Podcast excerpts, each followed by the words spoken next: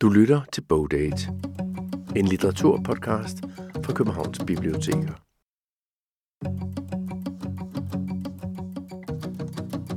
Jeg hedder Claus Vitus.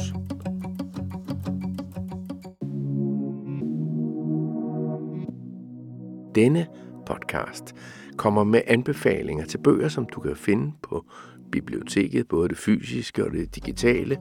Og i denne her podcast er det så en speciel kategori af bøger, nemlig dem, der hedder Debat og samfundsaktuelle nyheder. Det er samtidig titlen på en af de 11 udstillingskategorier, som man kan finde på Københavns Biblioteker. Det er altså bøger, der bliver udstillet på borger rundt på Københavns Biblioteker, og så står der et skilt om, hvad udstillingskategorien hedder.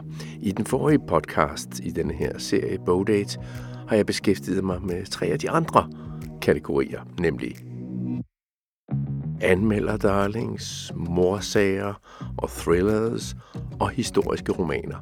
Så du kan finde de gamle Bowday podcast, og så kan du høre om den slags bøger i de tre. Men så skal vi til at tale om den udstillingskategori, som hedder debat og samfundsaktuelle bøger. Og i den forbindelse har jeg fået bogindkøber og litteraturspecialist Naja Modelton i studiet. Så det skal vi snakke om i de næste, ja, den lille halve times tid her. Hvad er den her udstillingskategori, debat og samfundsaktuelle bøger? Og vi skal dykke ned i tre af dem. Så i stedet for at snakke så meget om kategorien, det er den, man kan finde på nogle boger rundt på Københavns Biblioteker, hvor der står debatter og samfundsaktuelle bøger, så tager vi simpelthen tre af dem, og jeg kommer også med en lille pose bøger til allersidst i den her podcast, som man også kan finde på det bord, hvis de ikke er udlånt. Men så kan man altid vente, fordi så er der, kommer der hele tiden nye bøger til bordet. En af dem, der ligger der på bordet, er Engang troede vi på fremtiden. Den har du været med til at vælge. Ja. Hvad er det for en bog? Ja. En gang troede vi på fremtiden. Det er jo, øh, det er jo en, en, en, det er et essay, som er skrevet af Christian Bennike, som er journalist på Weekendavisen. Tidligere information også, ja. Præcis. Og som også er, han har tidligere været Bruxelles korrespondent, mener jeg. Meget journalist, men nu altså også forfatter. Så sandelig. Øhm, og han er jo øh, egentlig både som journalist, men nu særligt i den her udgivelse, en mand, der interesserer sig for tidsånden. Og det er det, som han har, han har taklet med den her engang troede vi for fremtiden, som i virkeligheden er et stykke mentalitetshistorie, han har begået. Og, øh, og derfor skal vi måske nok lige påpege, at han er altså i den yngre del. Han er 37 år, tror jeg. Han er ja, han er fra 86. Ja. Men øh, ja, altså, han er også på min alder faktisk. Øh, et barn af de lyse 90'ere. Øh, men det han gør i den her bog er sådan set primært at udlægge øh, den ændring, som han mener, der er foregået i vores store fortælling om verden øh, siden, ja, sådan i løbet af de seneste 10 år cirka.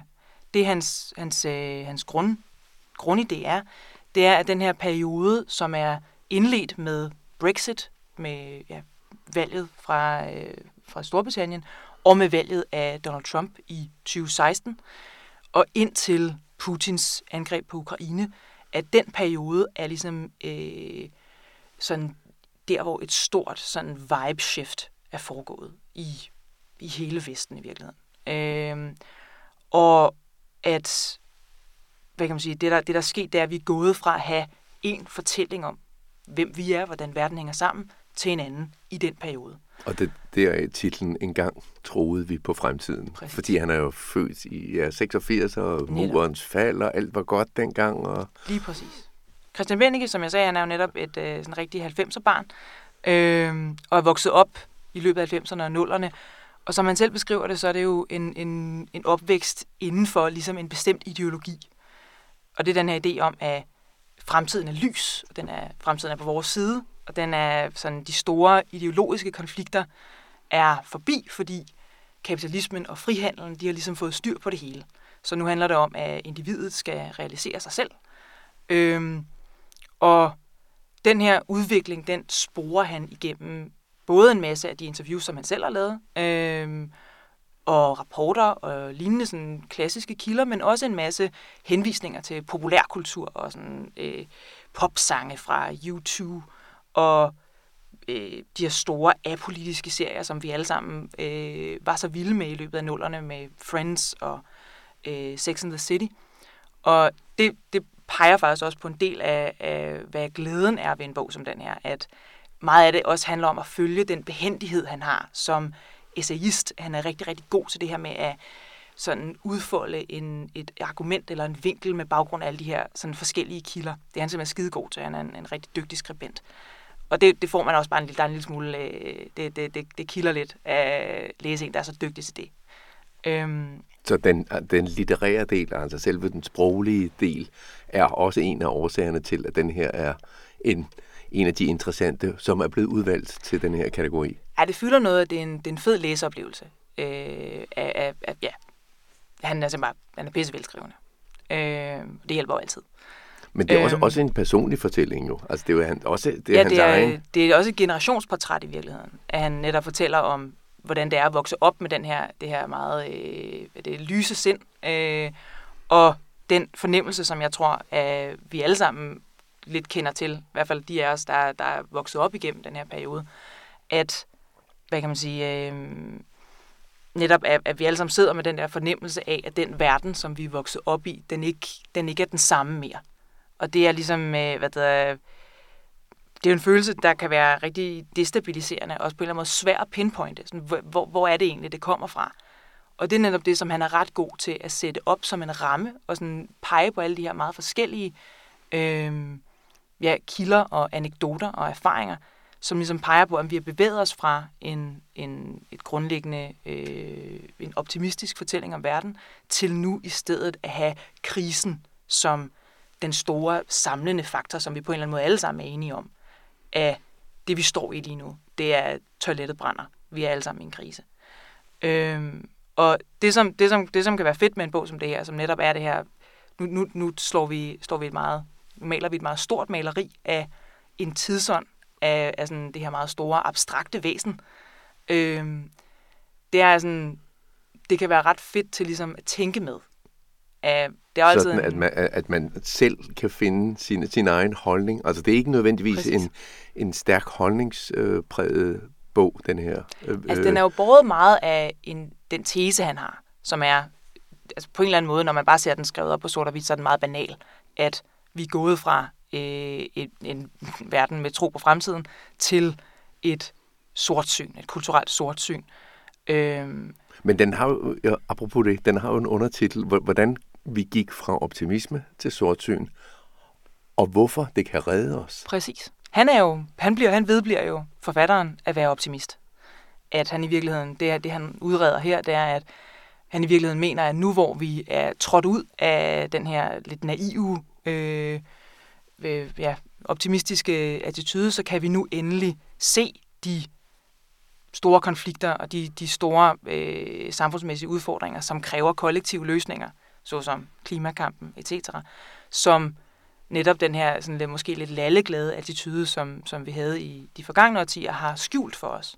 En, en, øh, hvad der, øh, en beskrivelse, som han bruger et sted i bogen, som jeg synes er meget fed, det er, at han sammenligner den situation, vi står i nu, lidt som øh, at være en øh, diskoteksgæst, øh, hvor lyset bliver pludselig tændt meget sent på, på aftenen eller tidligt på morgenen, og man lige pludselig øh, ja, kan, kan, kan se verden i et andet lys, og alle de sådan, øh, øh, grimme, beskidte sider lige pludselig er synlige for en. Og det er jo selvfølgelig en hård opvågning, men samtidig så har man jo brug for at kunne se verden tydeligt for at kunne agere på den. Og det, det er der, hans optimisme kommer fra. Øhm, og altså, det kan, man jo, det kan man jo være enig eller uenig med. Det kan man også se i anmeldelserne, at måske også de, de, de yngre anmeldere, som kommer fra en mere sortsynet generation, ikke altid altså, synes, det er det, det helt holder af sådan, jamen, vi skal jo nok klare det, hvis, hvis man ikke synes, at man kan se de her positive ændringer på baggrund af den indsigten nu. Øhm, men netop det, som, det, som jeg synes er, er, er fedt ved en bog som den her, som jeg sagde, det er, at fordi han er, han er så god til at tegne de her meget store linjer op, så er han en god forfatter at tænke med. Er netop, det er godt til ligesom, at selv at få ramme på en, ja, på en fornemmelse, som kan være svær og diffus og pinpointe, men som han er rigtig god til at sætte op, sådan, så man selv kan tænke den igennem. Så det er en af de bøger, der øh, vi snakker om her i debat- og samfundsaktuelle bøger, som er udstillingskategorien. Nu skifter vi her i studiet, og det er så Naja Modelton, som er bogindkøber og litteraturspecialist, eller litterær specialist, eller hvad man nu kalder det nu om dagen. Nu det, tager vi en anden af de bøger, som du har udvalgt, som er en lidt anden del af, af kategorien debat og samfundsaktuelle bøger. Der er der måske nogen, der vil sige, det er der ikke nogen debat eller samfundsaktuel bog, nemlig Min egen stemme af Britney Spears. Altså en selvbiografi, som hun selv har skrevet. Det øh, streger, understreger jeg. Nej, okay, ja, hun har selvfølgelig fået hjælp, men hun skriver, da den blev annonceret, skrev hun i hvert fald, det her er min historie, det er på mine betingelser. Endelig er du klar. Det kan så godt have været sådan lidt reklameagtigt, men øh, ja, du må hellere forklare, hvorfor er denne her endt som en debat- og samfundsaktuel bog? Ja. Min egen stemme, Britney Spears. Det må man sige, det er jo, vi er over i noget helt andet nu.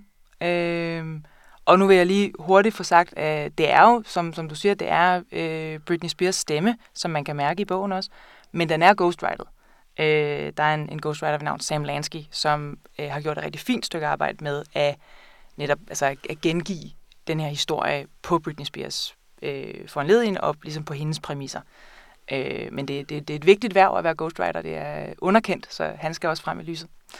Øh, men ja, der er ikke nogen tvivl om, at hvad der, øh, vi er over i noget helt andet nu. Det er en, en, en kendisbiografi. Og det er, jo ikke en, det er jo ikke en genre, som nyder særlig meget øh, litterær respekt som udgangspunkt, eller som altid får særlig meget interesse øh, for anmelderne heller. Det har den her fået i lidt højere grad.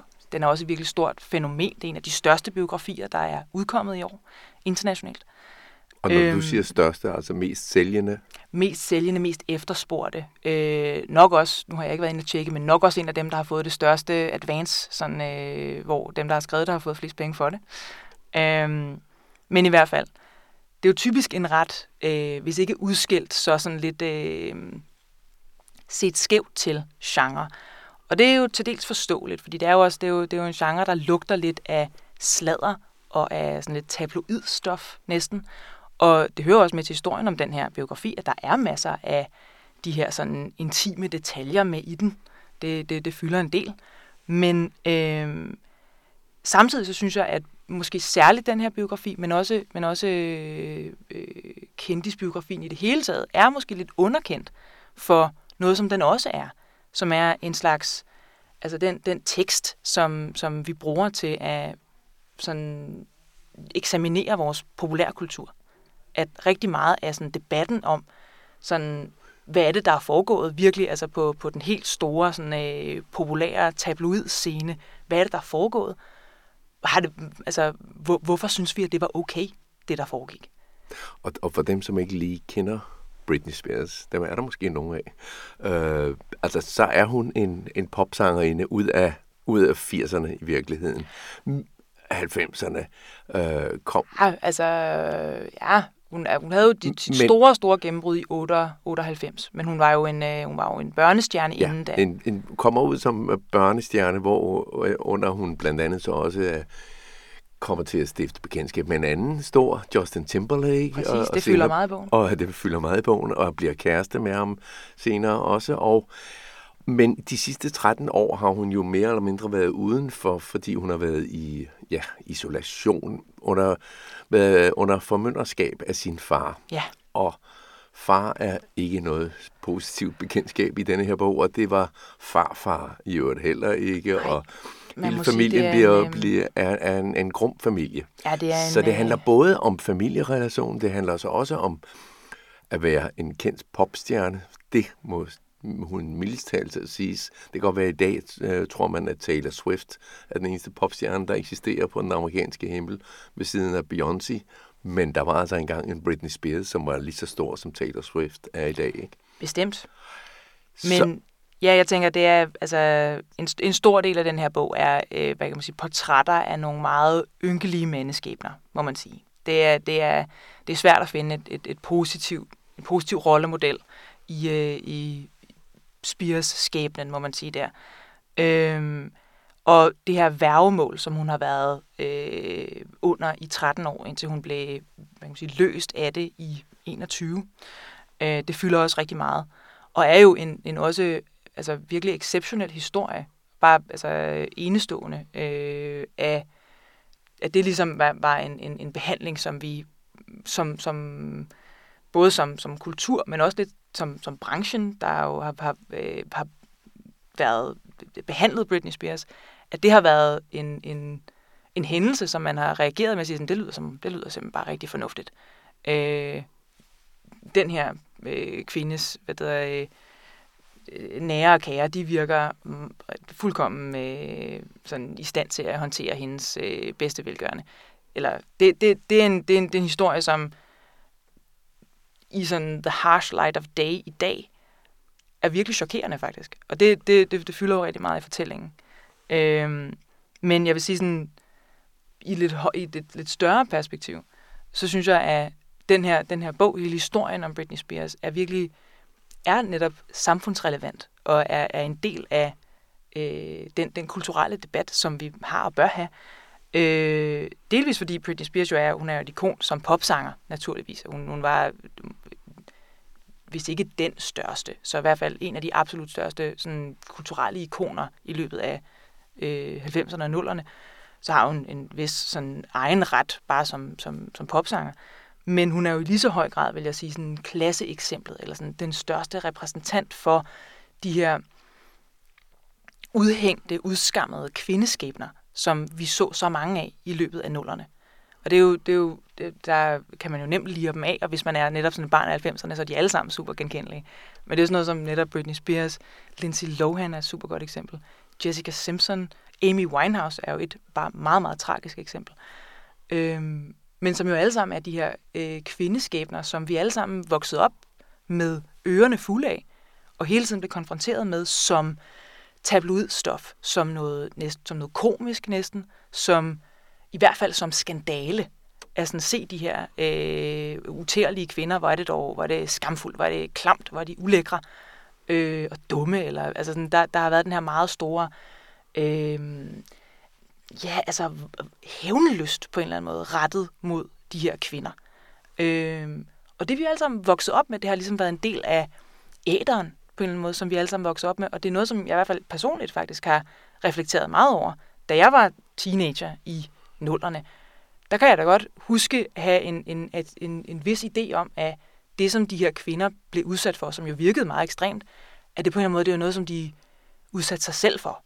Altså, det, de har jo selv opsøgt berømthed. De har selv sådan, øh, været ude om det, på en eller anden måde. Synes jeg er lidt den, den, den fornemmelse, man også mærker i, i, i bladene i særdeleshed. Og det er virkelig også, apropos øh, Bennike, der er vi også virkelig i, i diskoteket, og lyset er blevet tændt. Og når man kigger tilbage på den periode, så virker det fuldkommen sindssygt. Fordi det har jo virkelig været ikke komik, men tragedier. I nogle tilfælde som Amy Winehouse jo med en forfærdelig udgang. Øhm, men alle sammen kvindeskæbner, hvor når man, når man rent faktisk hører deres egen udlægning af deres eget liv, som for eksempel via deres biografier, man kan høre, hvor lidt, altså sådan, hvor lidt indflydelse de her kvinder har haft på deres offentlige liv. Hvor meget der har været netop enten en far eller en manager eller et helt team af folk rundt om dem, som har altså sådan været, været afhængige af dem, eller, eller sådan, øh, sat dem i de her situationer, som har været lidt ude af deres kontrol. Øhm, og det er ligesom det er sådan en, en kulturel reckoning, som, som vi er kommet til nu, både med den tid og med de ofre, som, som den tid har, har, har båret med sig. Og men det her, men... det er virkelig, synes jeg, sådan kerneeksemplet på den type fortælling. Ja, og det er så derfor, at, at den her biografi ender, eller ikke ender, men, men kommer i debat- og samfundsaktuelle bøger, fordi der er, vel, der er også mange biografier, som slet ikke har det der hvad skal man kalde det, refleksionsniveau over, hvad branchen i det her tilfælde, eller kulturen, eller øh, kønsdiskussion og så videre. Men de, de ligger alle sammen i denne her Min egen stemme af Britney Spears.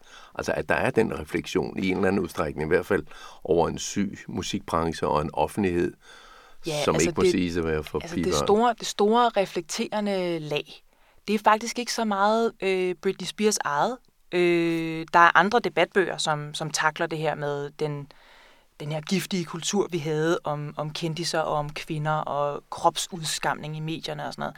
Det er der, det er der en del andre øh, deciderede debatbøger eller altså samfundsanalytiske bøger, som takler.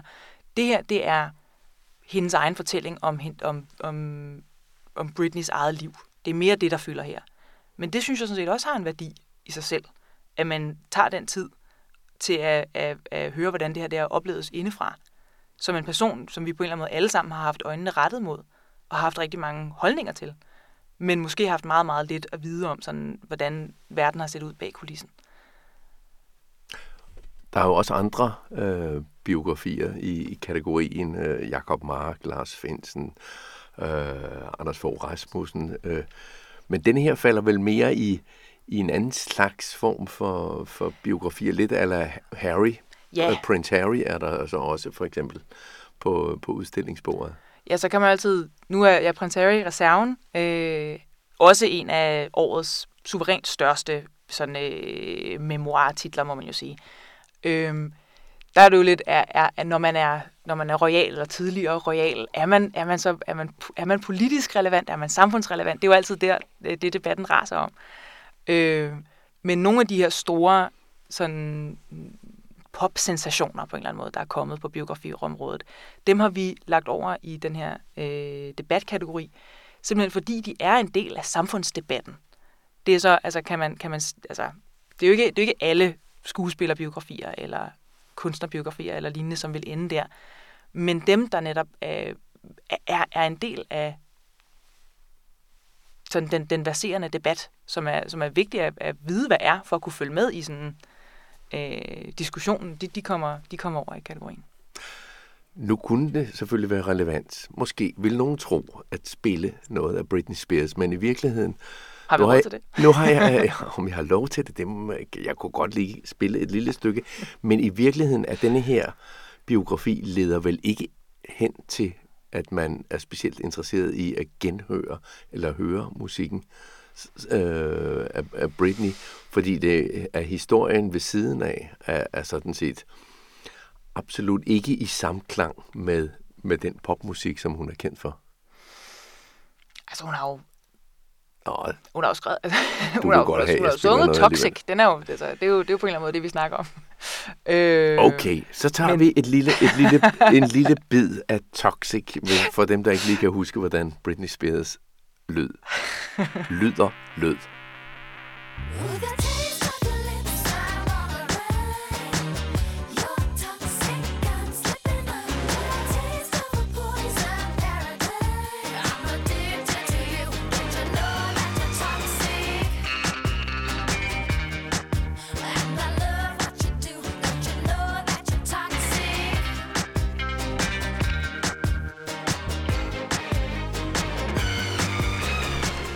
Fra Toxic med Britney Spears skal vi videre til en helt anden øh, slags debat og samfundsaktuel bog. Det skal ikke handle så meget om mennesker, men det handler nok mest om dyr i det her tilfælde. Ja. Og det er en af de andre bøger, som hedder Hvordan man laver dyr.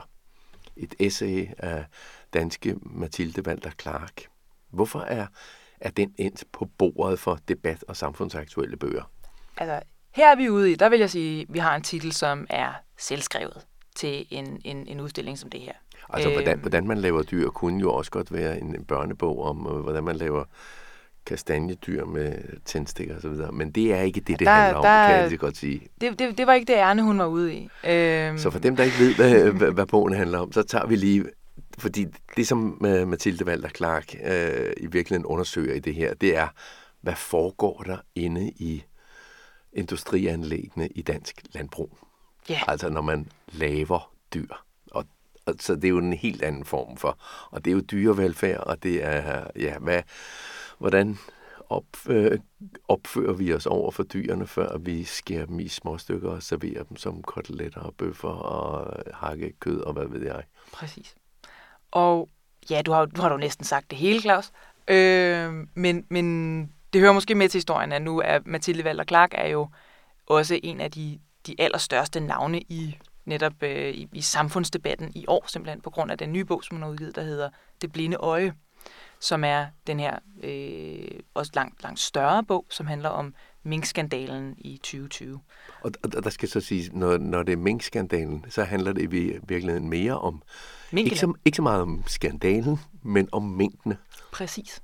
At øh, ja, det netop er en, en bog, hvor hun spørger, hvor er historien om de her dyr, om minkene henne, i, hvor, hvor, hvorfor forsvandt de i hele vores dækning og hele vores tænkning om det, der skete i 2020, da alle de her mink skulle aflives. Og det er jo en, øh, det har virkelig været en, en også kæmpe sensation, øh, den her udgivelse af den her bog. Men den, som, den bog, som jeg har taget med til at snakke om i dag, er jo meget, meget mindre. Det er, det er et essay på små 52 sider, som hedder Hvordan man laver dyr. Og den er udgivet tidligere faktisk i Information, mener jeg. Øhm, faktisk som en... Altså det er et essay, men den er, nærm, den er udgivet som en slags anmeldelse af en bog, som udkom i sidste års efterår, øhm, som handlede om dansk landbrug, dansk landbrug 1945 til 1920, ja, til 2020. Og det her essay er ligesom øh, Mathilde Walter, Walter Clarks respons, både på den bog, øh, men også i, i hele taget på Danmark som, som landbrugsland, vores, vores forhold til vores landbrug, og øh, i virkeligheden det, det, det store, på en eller anden uudsagte, øh, skjulte dyreliv, der lever i Danmark. Hun kommer ind på netop det her med, at Danmark er det mest dyretætte land i hele verden. Hun har talt op, at vi har øh, per dansk borger, der er der øh, 2,2 svin. Øh, så vi har alle sammen, øh, hvad kan man sige, det her hun kalder for skyggegrise, 2,2 skyggegrise, øh, som ligesom er i gang med sådan at ud, udnumre os. Eller sådan, vi, der, der er flere svin, end der er danskere. Men på trods af det, så er vi jo ikke et land, hvor man kan gå uden for København, og så kan man se nogle dyr. Det er, det, det er jo meget svært at få øje på, hvor alle de her dyr er henne. Øh, og i det hele taget, øh, så selvom vi er et, et landbrugsland, hvor en virkelig, virkelig stor del af hvad der, øh, vores, vores jorder er, bliver brugt til landbrug, så er, er landbruget noget, som meget, meget få danskere har et, har et forhold til, eller sådan er, er bevidst om, hvordan fungerer.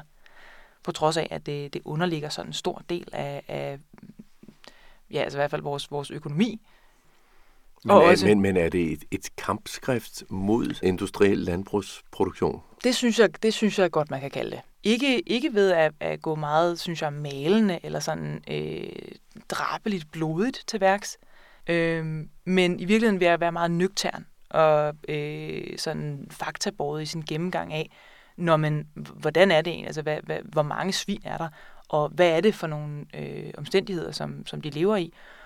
Og i særdeleshed noget af det, som jeg synes, hun, hun går rigtig altså, øh, i kødet på, på en interessant måde, er den her sådan øh, til synligheden, det, det, det, når man læser om det, virker det meget bevidste adskillelse af øh, alle, alle de her øh, øh, dyr, der bliver produceret, at de bliver gemt væk i, sådan, øh, i, i, i stalle og i øh, øh, slagtehaller, meget usynligt fra, fra hele verden om, omkring os. At det, man skal virkelig øh, lægge sig utrolig meget i selen for at få lov til at se nogle af de her dyr.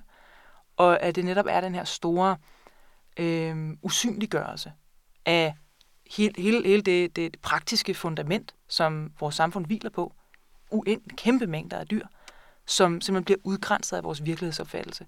Noget af det, som hun, et, et, et, øh, en fortælling eller et billede, som hun vender tilbage til i øh, essayet her, er øh, en, en hvad mener det, novelle af Kytse, den sydafrikanske forfatter, øh, som hedder, novellen hedder Glasslagteriet, som er en fortælling om, eller en, en, et, et tankeeksperiment i, øh, ville et samfund overhovedet kunne bibeholde en slagteripraksis, hvis man oprettede et slagteri af glas. Hvor hvis man kunne se, hvordan det foregår, øh, er der så nogen, der vil kunne leve med sig selv. Øh, og det hun så netop påpeger her, det er, at vi har i, i meget høj grad formået at forskanse os væk fra den virkelighed, af land, som, som landbruget har skabt. Og det var altså J.M. Coetzee, den sydafrikanske forfatters glasslagteriet.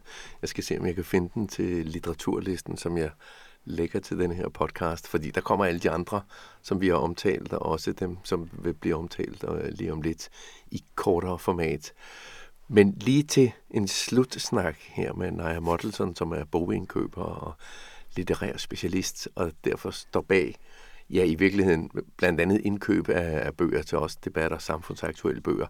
I det her tilfælde vil man så også, vil I så også sidde og kigge på, og så skal vi også have en en samfundsaktuel bog, som også måske taler lidt til den anden side. Så skal vi, så skal vi dele så skal vi jord dele og lige. øh, sol og vind lige. Altså er der sådan en, hvad man kunne nærmest kalde en journalistisk sagligheds- objektivitetskriterie for, at, øh, at bordet, hvor debatter samfundsaktuelle bøger skal kunne afspejle alle, ikke om ikke alle, men mange forskellige indfaldsvinkler på de samme emner. Altså, vi er jo, vi er jo altid hvad kan man sige, øh, begrænset af, eller øh, lever i en ramme, der er udstukket af det danske udgivelsesmarked. Af, øh, det her det er jo nogle, nogle udstillinger, som vi, vi indkøber til på baggrund af nye bøger. Øh, og det som, det som ja, så, så, så vi, vi kan jo vælge de ting, som, som forlagene udgiver, kan man sige. Og der prioriterer vi jo, at det ikke kun er et perspektiv, eller en politisk overbevisning selvfølgelig, som kommer til ord, Øh, vi sigter efter både at have øh, fra, fra rød fløj og blå fløj øh, at finde på, på udstillingerne. Øh, så ja, nu, nu, nu overvejer jeg lidt, hvad for nogle andre titler vi har. Vi har jo øh, vi har den bog, der hedder Jordbundet, øh, som også er en, en rejse rundt i dansk landbrug, men jo så fra et andet perspektiv. Det er jo i virkeligheden, fordi den her kategori hele tiden bliver fornyet. Det vil sige, der bliver hele tiden købt nye bøger, og nogle af at bøgerne bliver så udskiftet, så, så den her kategori, det er jo bare en udstillingskategori, fordi man kan jo altid finde bøgerne, altså dybest set hvis, ved at gå ind og lede efter dem på, på biblioteket, øh, eller måske i virkeligheden via web, og så finde bøgerne der.